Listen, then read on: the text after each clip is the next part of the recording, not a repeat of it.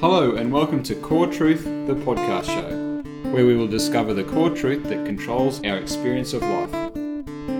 I'm your host, Mark Follett, and together with my friend, mentor, and author of the book, The Truth of Love and Fear, Rudy Eckhardt, we will peel back the outer layers of consciousness in order to understand and realize the nature of our perceptions and the beliefs that control the experience of our lives. We will uncover the true nature of consciousness, what drives our personal actions, behaviour, and feelings in life, and what really motivates mankind. So we welcome you to join us on a journey of self discovery, self realization, and self awareness to give you a new insight into who you believe you are.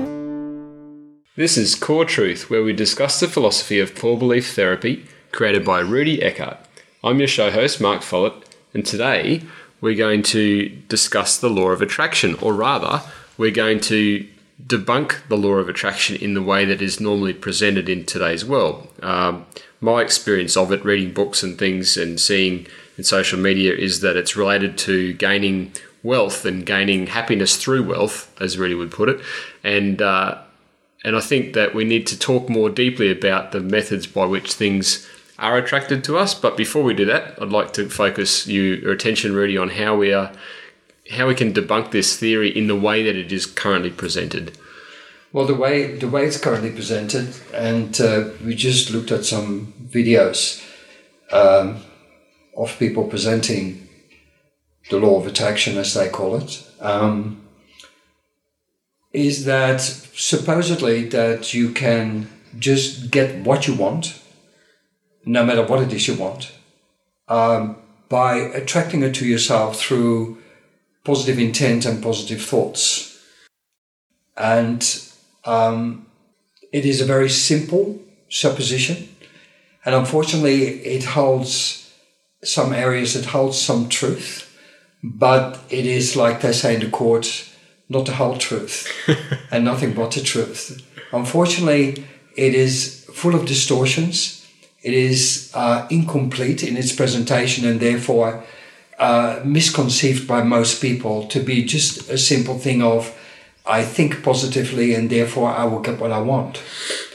So there's a lot more to it because to understand how this process of attracting things to ourselves um, actually works, you need to know a lot more than what you've been presented with mm. because there's a certain reality about this which will explain to you why in in effect a lot of people, if not most people, who try to work with the law of attraction are unsuccessful in doing so. Mm. And that's why it's a bit of a um, misrepresentation. Because if it was as simple as that, why aren't we all living this way? Why don't they teach this at school? Why isn't this part of life? Because according to the law of attraction, we'd all be wealthy, happy, and content just by obeying this little law, mm. which seems to be presented very easily um, as, as, something you can do easily and, and easily get to. So, yeah, I want to talk about what actually happens versus what we are presented with and what we then assume would, will happen um, if we use our mind in a particular way. Mm. And I mean, at face value, the idea that we attract to ourselves um, things that we want to attract into our life at a conscious level is is a little bit different to the way you have presented belief systems where we've talked about negative experiences being a result of your negative beliefs. So that in a way seems to correlate with what they're talking about. If, if you're if you have negative beliefs then you will attract negative experiences into your life as a result of those beliefs. Well actually they don't present it like that. Mm. they presented it if you have negative thoughts. Mm-hmm. if you think in a negative way if your if your thoughts are filtered by negativity that is um, kind of um, lurking in your subconscious mind, uh, if if you allow your mind or your thoughts to be filtered by those negative beliefs or this negative state of mind, you will produce whatever negativity will produce. Um, what is not properly identified what this negative mind actually is all about. Mm. Uh, what is not really identified is where your thoughts are coming from. And there is no mention of feelings. Or fear. well, fear is totally excluded from the whole dialogue of talking about um, the um, law of attraction uh, because it's almost like the inconvenient truth, like uh, Mr. Moore always brings up. Um, so it's, it's, it's an inconvenient truth because fear has not been recognized because it doesn't fit in with the law of attraction in the way these people think. I suppose I'm just thinking about it now. If if you had this, if your if your surface level understanding of this was that negative thoughts created negative outcomes, then you wouldn't want to think about fear because you'd think that that was what was going to attract fear into your life. It's it's a very uh, unusual, like it's a very disconnected view of how things work. Well, I think it all starts off with people not knowing how their mind works. Mm. And I think we should discuss that today because we haven't really talked about it on the show, and it's quite a deep topic. But I mean, I think your explanations of it are quite useful in uh, in helping people to understand how their mind works. It's very very important information for yeah. people. Because by not understanding how your mind works, you finish up not knowing why you think the way you think, why you feel the way you do, why you act the way you act, why you respond the way you do, um, and what effect you have not only on the world but what you bring into your life through the experiences you create with all the these various aspects of yourself, which which then um, give you an experience of life which is either good, positive, or negative, sad, painful. Hmm. Um, when you don't understand how your thoughts are formed, how your feelings become a part of you, and how you um, then find yourself enacting those um, emotions and thoughts, then you don't understand yourself. And so, what the truth is, I think, about most people is that they basically act on feelings and thoughts. It's often their feelings that are first to arrive, which then are interpreted by thought, and which are then enacted, enacted upon by behavior. Mm-hmm.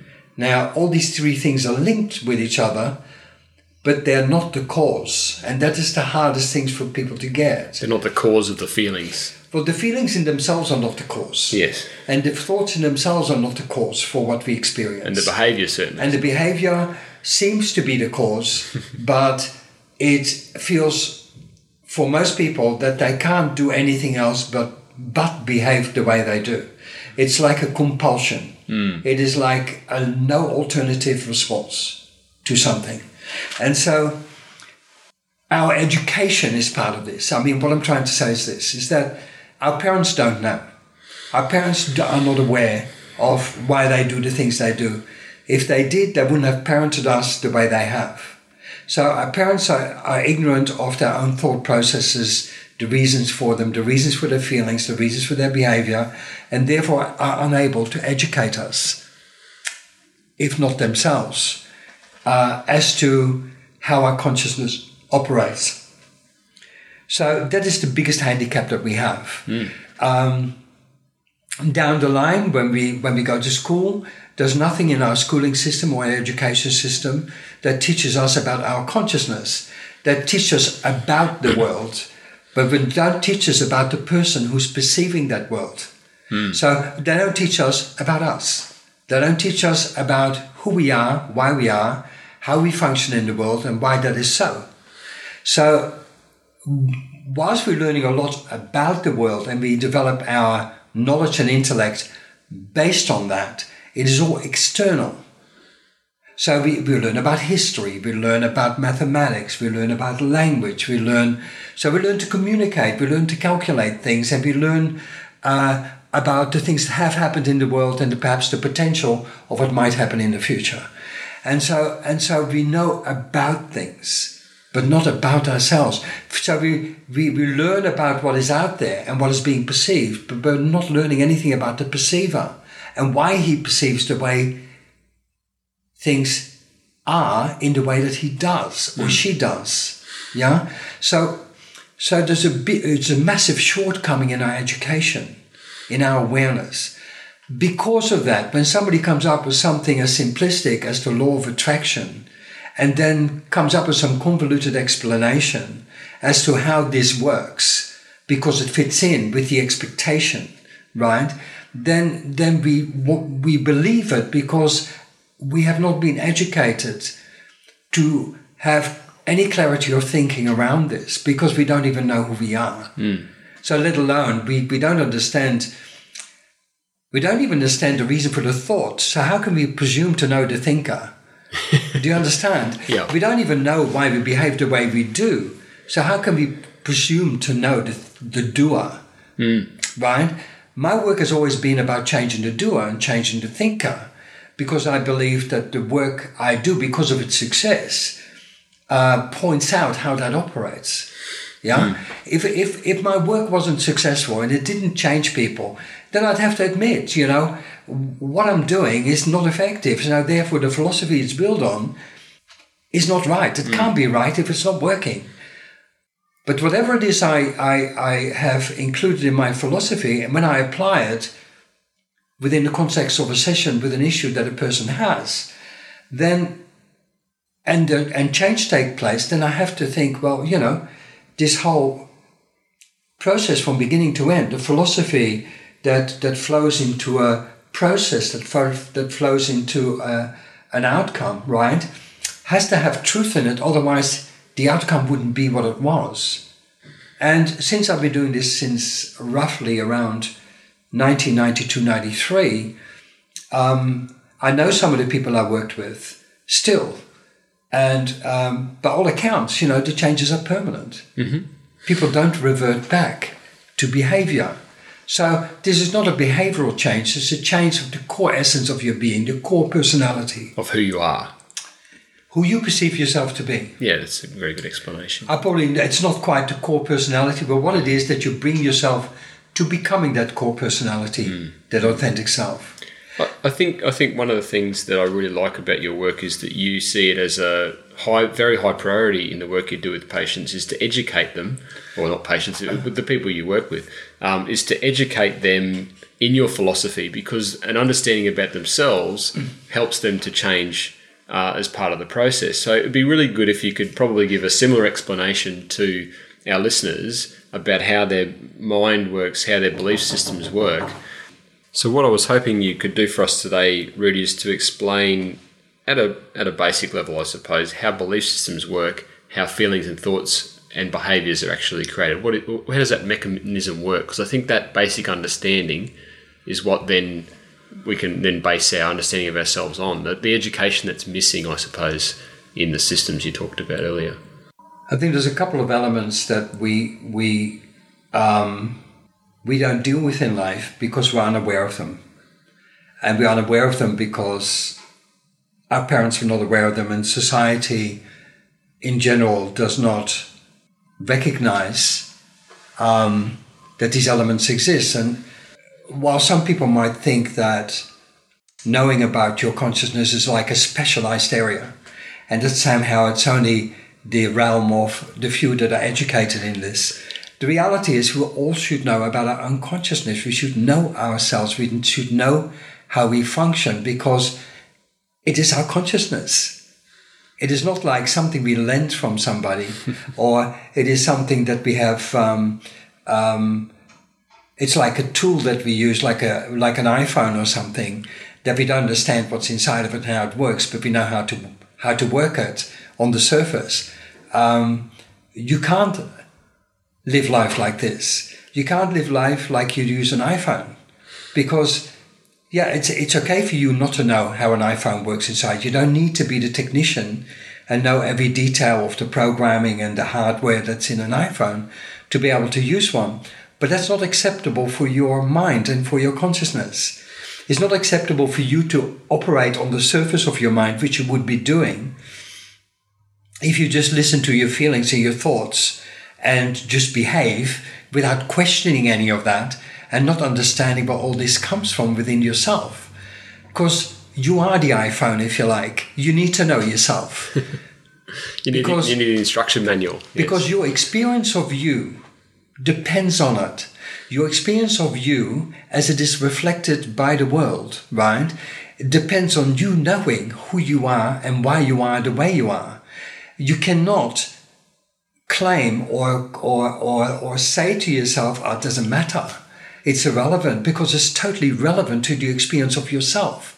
You cannot be an unhappy, dissatisfied, discontented person or be a victim or feel that you're poor or powerless in life, right? Uh, and then at the same time say, oh, I don't care. I don't care how my consciousness works. It's not important. Yeah, I don't know how I attracted these things into my life, if to use the law of attraction Yeah. analogy. Yeah. Yeah, and then say, oh, I don't care how my mind works. You know, I just I just want to be able to get what I want without having to make the effort of having to know how my mind actually works and how to question it and how to interrogate it and how to understand myself. Because ultimately, even though you may not know it right this minute, but I'm going to tell you this is that you were born to be someone that is authentic to who you are. So your core personality, if you like, the core nature of your being is in essence who you are. You were born to be. When you grow up and you turn out later in life not to be that person, that your behavior, your actions, your choices don't reflect the authentic self and actually reflect a person in fear, in powerlessness, in anger, in resentment, in dissatisfaction and discontent, right? Um, then you are not living the life you could be living. To be able to live that life, it's essential that you understand the nature of your own consciousness. It, there's no way that you're going to solve your problems by manipulating the world Or by changing your behavior. Yeah. by changing your behavior, by, by thinking if I do this, then I will get that. So, by um, even through try, trying to change your thoughts as if you can control your thoughts and become in the habit of thinking certain thoughts and making the reason for them not being there in the first place go away by doing that. In other words, by being positive to override the negative. Hmm. Like you push all negative thoughts aside and, and consciously supplant them with with so-called positive thoughts. without you understanding why you have the negative thoughts in the first place mm-hmm. and the negative feelings hmm. and have a negative reaction. Hmm. So my my understanding in the early part was that there had to be something that um, caused people to manifest and create the unhappy life or the disappointing life or the powerless life that they experienced through the events and experiences that they created in life, which they attracted, but, but also attracted to. See, it's not just a matter of attracting something. It's also of it also has to do with attracting, being attracted to those things. Yes. Yeah. Now, Which we've talked about before in relationships to some extent as well. but it obviously works in everything. Yes. in life. Yeah, in everything in life. So um, I want to come up with a very, with a relatively simple, straightforward explanation for everything, right? And I think it has to start with this. I said when we're when we're born, we have a very specific expectation that is present in every child. And that, ex- that expectation is to be unconditionally wanted, to be unconditionally loved, to be unconditionally accepted and trusted. This is what the child expects. That unconditionality needs to be extended into every area of contact. So, un- unconditional attention, unconditional acknowledgement, validation, unconditional endorsement and approval, unconditional consideration and appreciation. This is what a child expects and anticipates when it comes into life.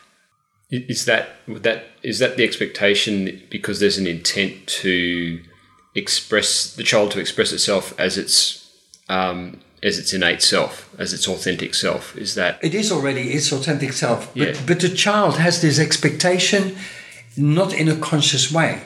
It is part of the child's beingness without the child being conscious of this state of mind. It, is, it doesn't have an actual kind of thought process happening, right, that includes that thinking, right? Mm-hmm. What the child does have is this expectation as a state of mind rather than as a specific thought of mind. So as it comes into the world, I don't know whether anybody has had children or has had been near newly born children, but that newly born child cannot take care of itself. It, if nobody took care of it, it would not survive. Yet, it has no fear. There's not an ounce of fear in that child. If it is in discomfort, it will cry. If it feels hungry, it will cry. But it's not in fear. And so the, the, the fear that we acquire has to come from outside.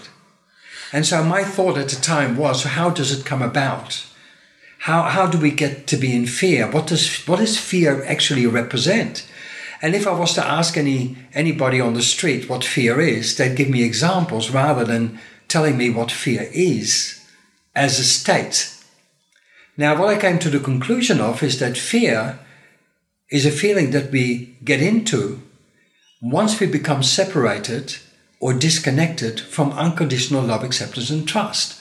So, in other words, when we are denied unconditional love, when we, when we are denied unconditional trust, uh, sorry, unconditionally loved, being wanted and accepted, the moment we are denied, we are denied because there, what there appears to be a condition that we have to meet.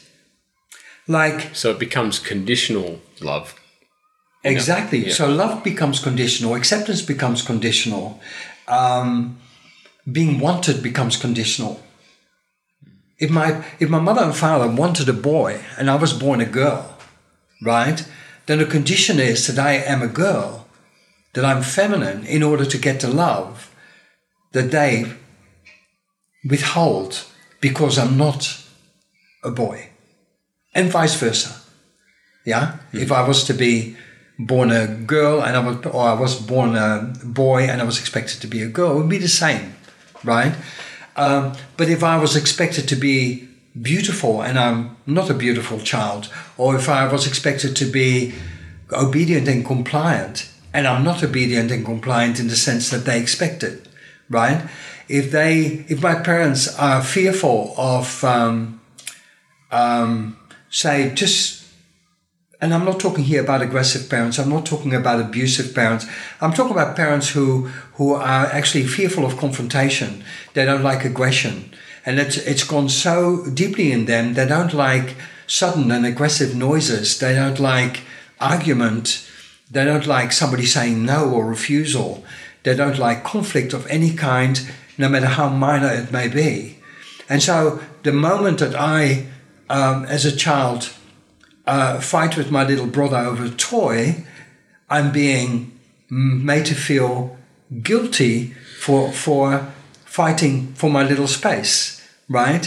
For stopping my brother taking it away from me, um, for um, being argumentative, for being angry, and so I can't I can't respond to my natural feelings in in respect to things that I experience, right, without being suppressed and having conditions placed on my behavior. And then that means for a child having conditions placed on its beingness, Hmm. on its presence. So now it can, because a child will internalize an experience between it and the parent as being about itself. Mm-hmm. So it's not about the action. So if a child, if a child um, um, doesn't clean up its toys, right? And the parent starts yelling at the child for not doing so, the child feels unacceptable and unwanted. It doesn't relate it back to cleaning up the toys. Yeah, I think that's an interesting point because I've read a, a fair few parenting books. I'm a parent myself, so I went through a phase of reading parenting books. Um, and one of the things that's that's prevalent in there is that is that you need to differentiate in your language to a child the difference between the fact that their behavior or that their the things that they've done is unacceptable rather than saying to them you're not acceptable but uh, it sounds to me like the child doesn't interpret it that way anyway Not easily. Not easily. certainly a young child probably doesn't The- the- interpret interpret the difference at all I say to parents like now, when they often ask me, or they have a, a young child, and I want to give them advice to support them in rearing their child in a way where they at least, um, I don't believe strictly in strategies being the only solution, but while they're in the process of change and the parents are coming here, I say to them, never say no to your child, never refuse them. And they say, well, what do I say then? I say, well, you say to the child, not today, tomorrow. You create um, a future for them to grow into. You say, no, you can't have a bike because you're not old enough yet. But when you're seven, you can have a bike. Um, no, you can't go there today. When we a future when a future event happens, then we can go. Hmm. So instead of saying no, for a child, no is a dead end. No means nothing. No is means it will never happen. A child has no concept of time. And so therefore something is always always or never. Mm-hmm. You're always yelling at me. You never give me what you what I want.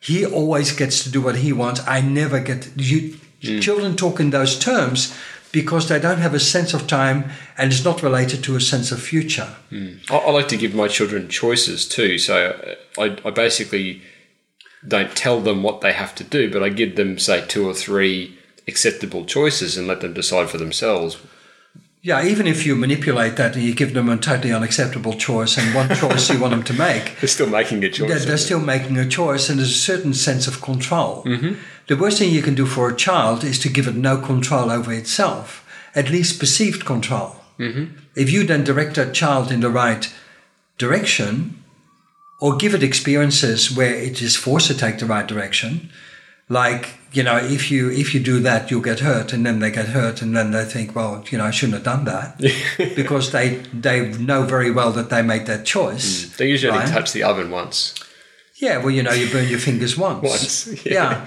or you see your brother burning his finger you're not stupid enough to go there yourself mm, mm. yeah so so children learn from one another and learn from their environment but you're not going to educate a child in any way by being critical or saying no or by giving them no choice. Mm. So this plays back into our own life experience, right? And we go back to explaining how we come to have the thoughts, feelings, and intents that we live with, right? So when there are conditions, to go back to that, when there are conditions of love, acceptance, and trust, the child internalizes that as being a part of its own beingness so it takes the negative side on and believes that there is a condition to be met in order to be loved, in order to be accepted and trusted and wanted. And so from that comes a fear. And that's when the first time the emotional fear becomes a part of their sensibility. Uh, and so once that once that fear arrives, the fear is about not being able to meet that condition. Mm. So from here on in, the child is always in a state of mind whereby it can potentially not meet a condition and not be loved, not be wanted, not be trusted, and as a consequence feels rejected, abandoned, deserted, unwanted, undesirable, not good enough, inferior, you know. And, and where do you think that that pattern of belief or that, that fear that becomes a belief it becomes eventually the child will internalize that uh, depend, where, like where, where it, it either happens progressively. Yeah, but where does it, it store? Where, sorry, where is it stored? As well, it's usually in the subconscious mind, right? Because because the child is also born with an emotional survival mechanism, which actually overrides our physical survival mechanism. Hmm. So our emotional survival mechanism is based on the fact that we intrinsically and intuitively and at the core center of our being want to live want to exist in a state of unconditional love, acceptance, and trust. We all do it, but we don't realize that this is the case. That's why we are always drawn towards harmony, inner emotional harmony, and always feel stressed about disharmony. It's because it is like the North Pole. If we were a compass, we are drawn to it all the time. We have this bias inside of us without which we would not have, uh, our, consciousness would not have um, a positive sense of direction. Now, the greater our fears, the more distorted our beliefs become. Now, belief systems are really interesting because once you understand how a belief system works and why we hold on to our belief system because they then become a survival mechanism to overcome our fears. Because once there is a condition, and we need to protect ourselves against that condition um, um, not being becoming reality. In other words, we have to meet that condition. If we can't meet a condition, then we will be subject to negative um, responses such as criticism, judgments, or so we fear, or rejection, abandonment, or being punished, or demeaned, or belittled, or ridiculed, or shamed, or embarrassed. The list is endless, right? So to use your analogy there with the compass, is that the, the compass points north. You're born with a compass. It no, hang, hang on, hang, hang on. Let me just finish oh, this, yeah, right? Yeah. So, so when you form this belief, right, you you your belief is a protective mechanism. Mm-hmm. So your fear-based beliefs, right, are part of a warning system that you create, which is fear-based. It's a safety system to protect you from rejection, to protect you from all the negatives that you perceive will be happening. Is that related to that emotional survival? That, well, it is. Instinct, yeah. Unfortunately, yes, it's also related to that part of emotional survival. Mm. And so to survive emotionally, we've now gone from expecting unconditional love to be a truth to um, having the realization that we are not acceptable to our parents and therefore need to engage into a different behavior, which is then a product of the belief we acquire that if we don't engage in this behavior, we will um, be subject to rejection, exclusion, criticism, and judgment, right? That belief system has an intent. Like everything in life has an intent. So, the belief, if you have the belief you're, unac- you're unacceptable, then the intent of that belief is to A, not accept yourself because you are, by definition, as a human being, according to your perception of yourself, unacceptable. So you can't accept yourself because all the reasons that you were criticized and judged for by your parents are now a reality within you. And so you do the criticizing and judging yourself, to yourself. You're self critical, as we know it, right? and you continue the process because you think you're unacceptable. But once you believe that you're unacceptable, you're of course going to believe that other people won't accept you for the same reasons as you perceive yourself to be unacceptable. So from that comes generally two outcomes, and they can intertwine, but generally two specific outcomes.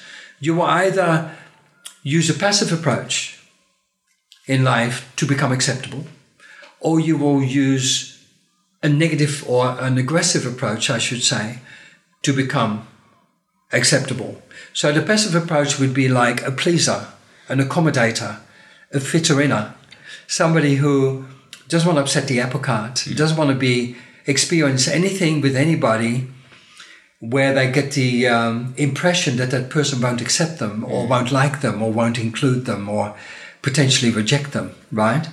Um, the aggressive approach would be is to engage in practices and behavior which will um, make people uh, like you. So there's a bit of a uh, flow over, if you like, from the pleaser into the aggressive pleaser or the person who will be in your face and says, This is who I am, take it or leave it. You know, you accept me or you don't, but I don't give a shit. I don't care, mm. right? I just swore, I think. Um, so, in that way, that person aggressively f- trying to force acceptance out of other people. Mm. The more aggressive you get in doing so, the less likely your acceptance to be a part of your experience with other people. So you get people who who um, who feel unacceptable and then dress themselves in outlandish ways um, may use all forms of, and I'm going to mention some things and I'm probably going to offend some people by saying so, uh, who are going to put tattoos all over their body or put earrings in or stuff or cut their hair in unusual ways or um, wear clothes that are attention getting, mm-hmm. right? As if to challenge the sensibilities of other people and then kind of challenge their um, how can I say that, their intention to accept them or not. By making themselves so different and so, let's say, unique in their appearance and presence and behavior that other people are challenged in do I accept you or not? Because you're such a weird person. You know to them. Yeah, Yeah. to the individual. And of course when the person then says you're strange. Why, why do you do that? Why do you dress like that? Why, why do you do all that to yourself? Right? They say you see they don't accept me. Yeah, I'm yeah. unacceptable. You you know they'll say to themselves. Yeah. and they get angry. Right? And so you might have to edit this actually. Um, and so um, the response that they get is actually fulfilling is actually fulfilling of their expectation that they're unacceptable. And the person that struggles through pleasing and accommodating to be accepted has to, finishes up having to compromise a lot of themselves and putting other person other people before themselves in order to get that acceptance hmm. So they compromise themselves literally out of existence. In other words they don't exist because they exist to make the other person accept them and therefore they give up an individual existence because of that hmm. as a pleaser. Okay now before we before we oh do you want to ask a question about what were you saying earlier on No, I was just going to say to use your analogy of the compass. Um, so you're, you're born into the world with a compass towards unconditional love, acceptance, and trust, like a compass points to the North Pole. And the unconditional love you, you receive, or the conditions that are placed on love by your family, are like putting magnets around the compass, and you lose your you lose your direction to some extent. Is that well you basically yeah you basically give priority to your fears so? That it's almost like a strong magnet is nearby, and it points towards a magnet instead of pointing the compass towards Yeah, it's a great visualization of the of the of the idea of that because those those other um, wind direction, if you like, um, they they are represented by the fears that you follow. A fear is very difficult to ignore because it challenges your uh, sense of emotional survival. And so, because you want to mostly survive, you will more easily give in to your fear because it implies that you will be safe.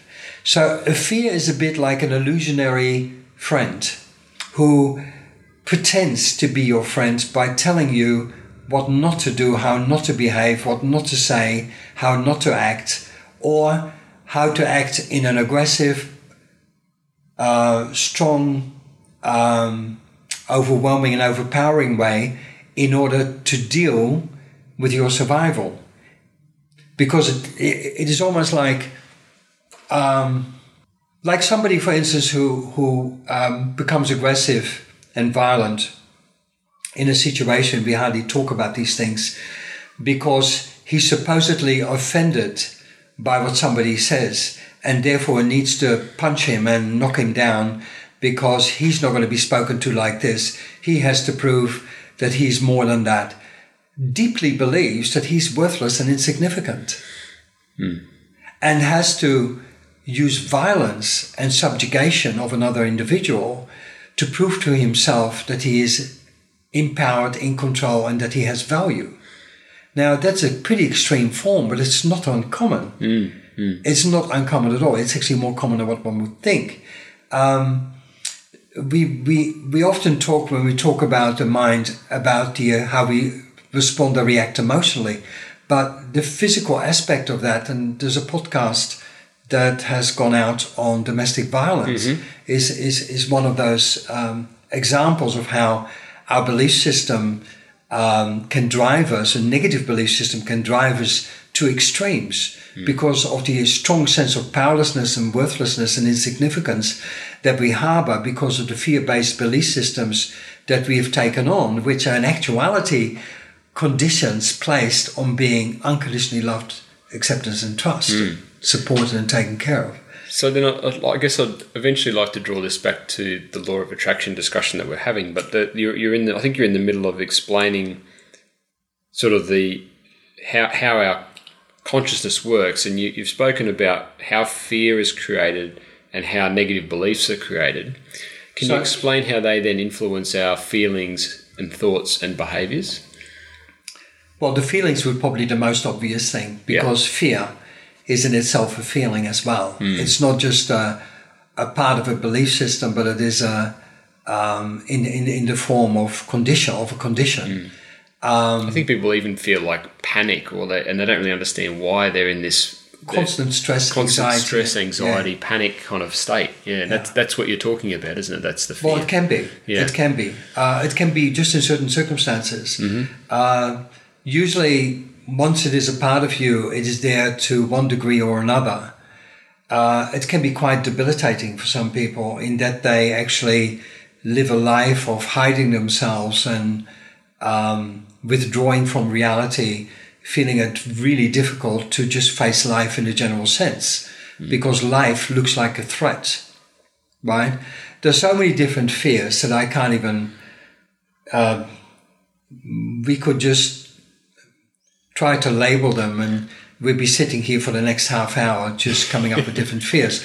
I think what is essential is that once you have a fear, that it models your thinking. Right. So Models your conscious thinking yeah, your conscious thinking is modeled by your by your by your emotions. by your subconscious fears and neg- So your subconscious fears generate your emotions and also your thoughts, hmm. because your thought is is is is like a way to structure a combination of perception, if you like, feelings, and you structure your intent. Although it, it there's an intent already in say being un, being un, being unacceptable, so there's a fear-based intent. there's a fear-based intent that that plays a part in this. You try to often structure and conscious intent in order to deal with the situation that you feel you're in. Um, often behaviors have already been drilled into you by the condition that is created. And let me explain that. When there is a condition on something, the parent most of the time implies what kind of behavior is expected from you. If so, a parent says to you, stop being noisy, what is implied is that you're quiet. Mm-hmm. Or it might even be stated, I need you to be quiet. Yeah. Yeah. But they may not. Hmm. They may just say, stop being noisy. Stop talking so loud. Mm-hmm. Stop talking all the time. Stop talking at the table. Stop talking when I'm talking. You know, this, all those things imply that I have to be quiet. And so I might grow up um, being fearful of speaking my mind, speaking my piece, um, making a point, uh, speaking up at a gathering, um, being at a meeting at work and um, expressing my ideas around a certain concept or requirement. Um, it will affect me in every way. When I'm sitting um, with other people, I don't actually express my issues and problems and my fears and insecurities because my parents never wanted to hear them. Do you understand? Because they didn't want to deal with my stuff. And so I believe then that I have to contain them and hold them inside of myself. So my strategy, my behavior is not to show any emotions and feelings that are of a negative kind. Um, I think that's quite common, actually. That Are more common than what we would like to think, mm. but yeah, a lot of mm. people have an issue expressing their feelings and emotions. especially on the negative side. Yeah. It can also be perceived or made, you can be made to be perceived by your parent who cannot himself or herself deal with their emotions and restrain them, because that's where it often comes from, that being like that is being weak and being inappropriate mm. and being an imposition on other people and um, being intruding in other people's space with your emotions. So embarrassment and shame can be part of all of that. I mean, I, I'm just mentioning all these things just to show you how complicated they can get, right? Do, do you think that plays into the discussion we were having earlier about the, the law of attraction as it's currently put forward? Is is tending to be um, taught as that you should be thinking positive all the time, right? So then you suppress your negative thoughts to try and just think positive. It's almost like a reinforcement of exactly the the type of thing that conditional uh, the conditional acceptance that you're talking about from your parents. It's almost a reinstatement of that And I guess people that are attracted to that philosophy are pe- probably people that have that belief system. Is that does that sound right? I think I think that's how it's how it's um, presented. That you need to change your um, your negative state of mind because most times the detail that I've given today to our belief systems and where they come from is actually totally missing from the presentation of um, the law of attraction. I mean, the negative side is, is not dealt with with any clarity or mm. how it came about in the first place, mm. other than saying it is an imprint you received from your parents.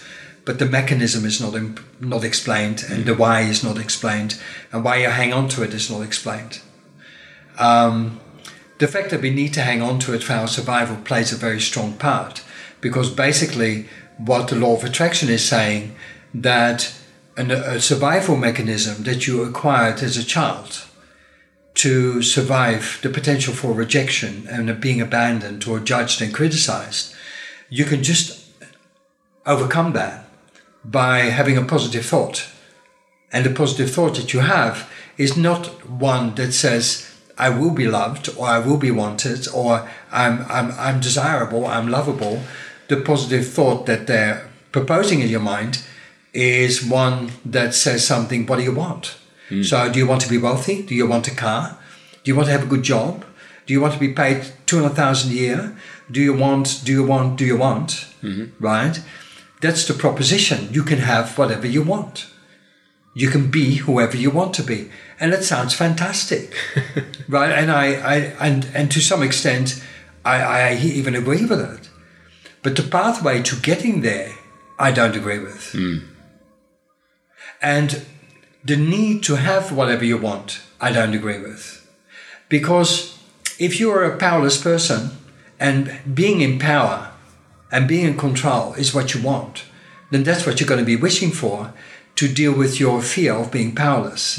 If you fear being poor, if you fear being, um, um, yeah, being poor, having no money, not being able to survive, you are already in that state of mind because of the negative beliefs that you are working with. Mm. Because literally, we can't stop creating. We, we are incessant creators of our own reality. So, from the day we're born, we begin this creative process, and it really kicks in once our mind is formed in the first eight to ten years of our life. Once we get past eight to ten years, we're pretty well set up for the rest of our life unless we do something very consciously about it. So we are the creators of our own reality, and we do this constantly, even when we're sleeping. There's not a moment, not a breath that we take when we're not the creators.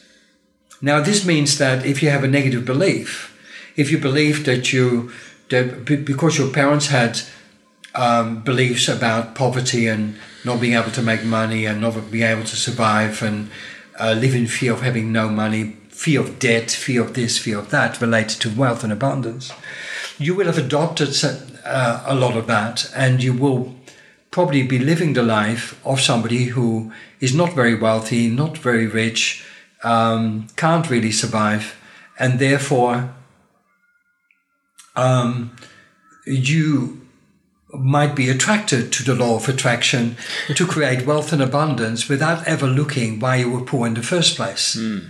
It's it's almost like you should question the list of things that you want and say, why do I want them? Well, that is one way of looking at yourself. But the, the real thing you should question why am I in the current position that I'm in in the first place? Mm-hmm. That, is the, that is the first question to ask.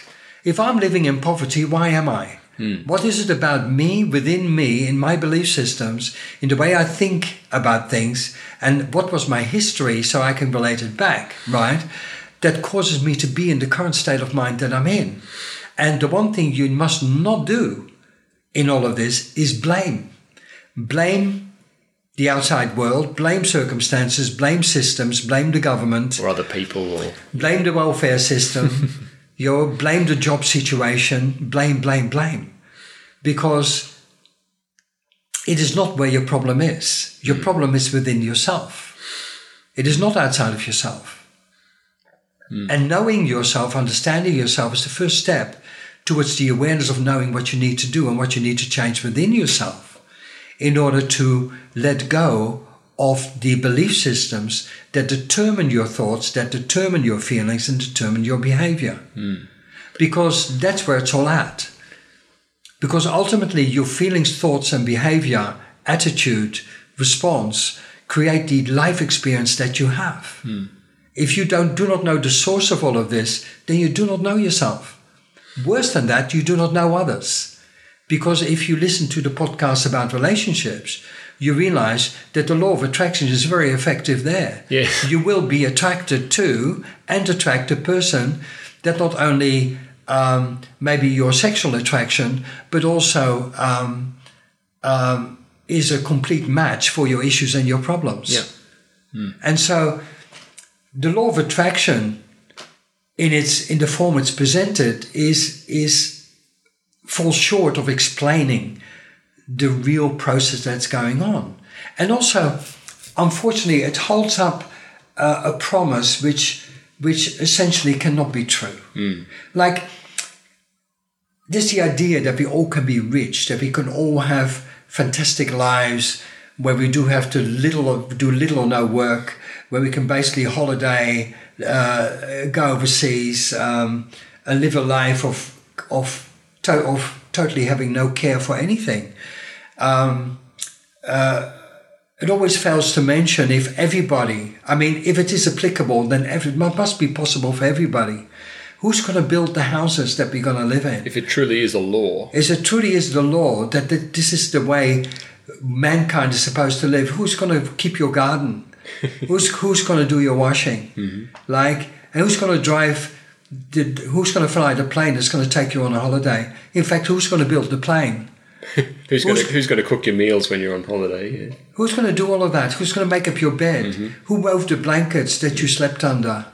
How did that all happen? Who are the people that did this? What, they're not entitled to live in wealth and abundance and, and have a hmm. carefree life? There's no reality in the presentation of it all. No. It's just totally unrealistic. Yeah, my, my own experience of working with, with you, Rudy, first as a client was that even though even though my maybe my experiences didn't change, my perception of my experiences changed to a fact that I was satisfied with what I had because fear had, had gone out of the picture. And what I mean to say is that you, you mentioned someone before that was living in poverty and questioning why they live in poverty, but someone that's never had an experience of poverty but still fears poverty and they really want to be rich, but they've always had abundant in their life, but they just can't they can't accept that. They can't accept they always want more, right? Is obviously driven out of fear.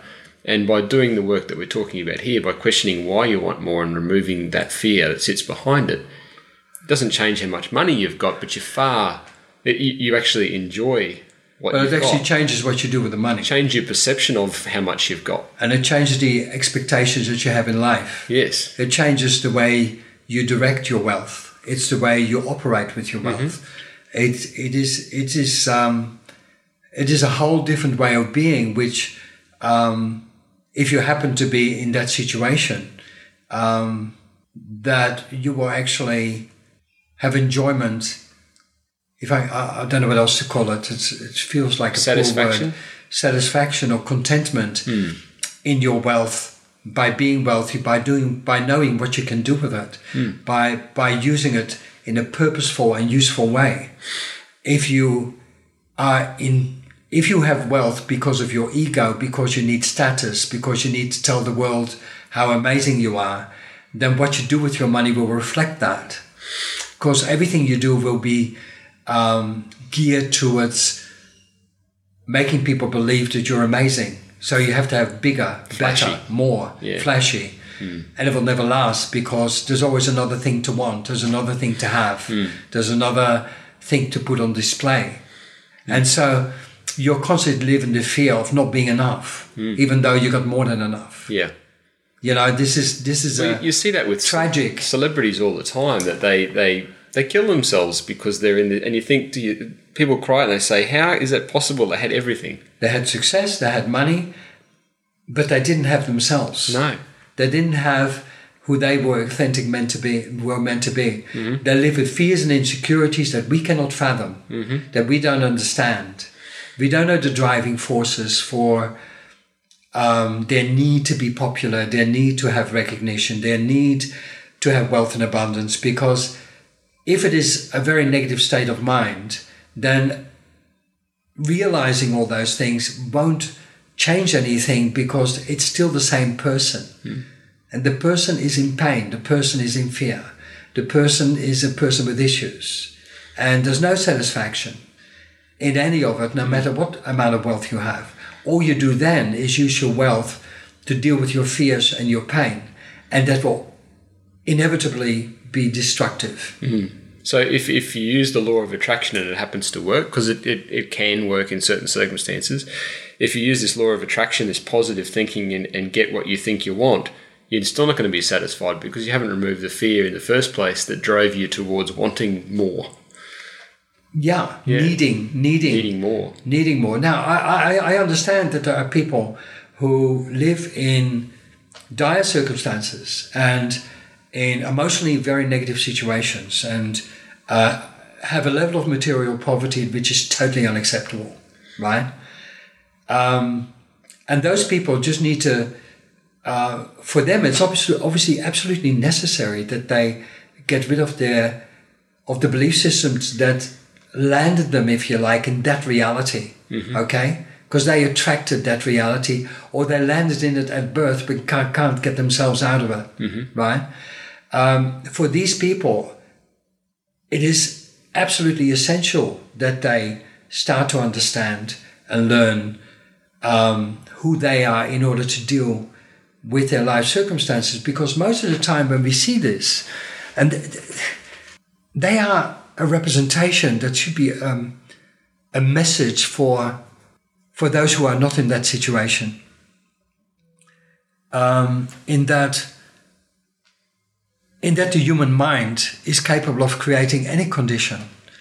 Uh, we don't have a warlike world because we are at peace with ourselves.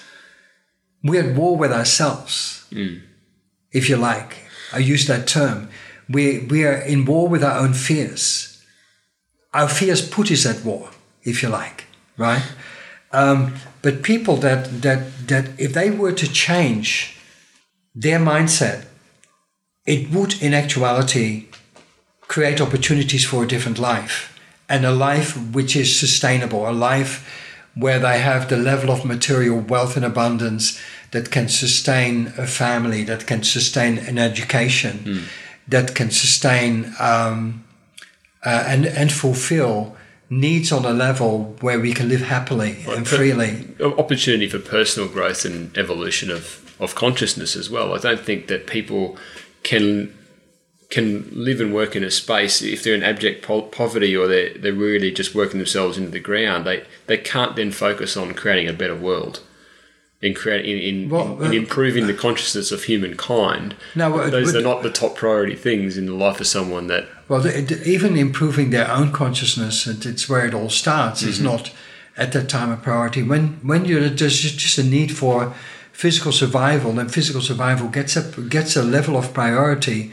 But what we don't see is that on the level of physical survival, it is our mind that creates it in the first place. Because we are so externally focused, and we, particularly when we're in in in uh, situations where we are born into a family which is under, let's call it stress of life, whatever that stress may be, right? Then that family that you go that you are born into is very externally focused. Fear is always directed to the world hmm. because fear makes you or forces you to see the world in a way whereby the world becomes the threat. And therefore, you're then solution focused in terms of fixing the world, if you like, yeah, rather than fixing yourself. that's that blame culture that you're talking. It's, it's kind of a blame culture, but it's also like, it's, it seems so obvious. Like, how do I put it? I once mentioned in a podcast, I talked about how we make other people f- responsible for what we feel. When somebody says something and mm. we feel upset, Offendability. and exactly, then we blame other people, right? It is at that level we we externalize the reason for our feelings and emotions. And we talked about feelings just a moment ago. Mm-hmm. Feelings, thoughts, actions, responses, right? Where they come from, right? But in that moment, we make somebody else responsible for the feelings that come up within ourselves, which are generated by us.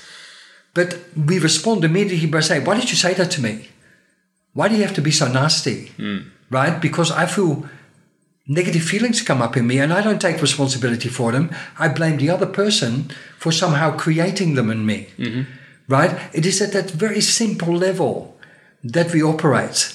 And we do that subconsciously or unconsciously, if you like. Uh, we unconsciously blame the world and others in this very simple level, but we do it in all other ways as well. You, like, if we have an intent for us to build a house on a property, right, and we all of a sudden um, find something in the ground that makes it difficult for us to to build that property, or it's going to cost us an extra hundred thousand dollars for the foundation or something, right? Um, we blame the property. We don't think of the fact that we chose it and that the reason we chose it and that we didn't investigate and that we didn't look into the ground, that we did we made assumptions. We made assumptions that everything would be okay. You know, we, we trusted in certain things and then we become the victim in that moment. We become the victim of that land not being what we expected it to be. Do you understand? We we, we don't own our perception. We don't take- take ownership of um, how we generate our emotions and our thoughts. Uh, and that is that can only happen. Taking that ownership can only happen by inner introspectivity or by being self-aware, looking inside of yourself and saying, "Who am I really? Who do I believe I am, and who am I truly?"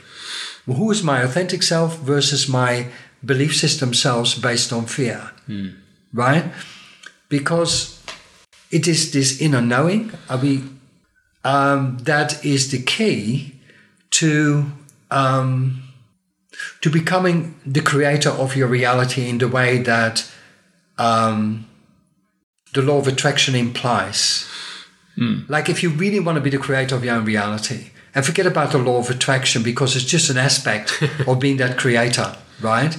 If, you- if you want to create from unconditional love, acceptance, and trust, you need to let go of your fears, your fear based beliefs. Because as long as you hang on to those, they will sabotage your life. They will create your feelings. They will manipulate your thoughts. They will drive you into certain behavior. And as long as that's the case, you're not really in control, but your fears are. Your fears are living your life. And really, uh, the only the true way to get rid of them is to by knowing them, understanding them, and going through a process of process of letting go of them. Of real change. And that will represent real change. Yeah. That's a fantastic uh, wrap up you've given us there, Rudy. Um, probably one thing we need to talk about a little bit more in another episode, perhaps, is is about intent because I think you mentioned it in there in the and the anecdote you gave about the the intent for someone to, to choose a property and the and the foundations, you know, to build a house. I think we need to talk more about intent to understand a little bit more about ourselves. But for for today, um, probably have to wrap it up there. So uh, thank you again very much for your for your input, and hopefully people get a a better understanding of themselves that they missed in their education as a result of listening to you to you speaking about those topics today. Yeah, and, and I want to just say that of course it's it's it's a powerful thing to have a positive intent, but it is a more powerful thing to live life without fear. All right, thank you very much, Rudy. You're welcome.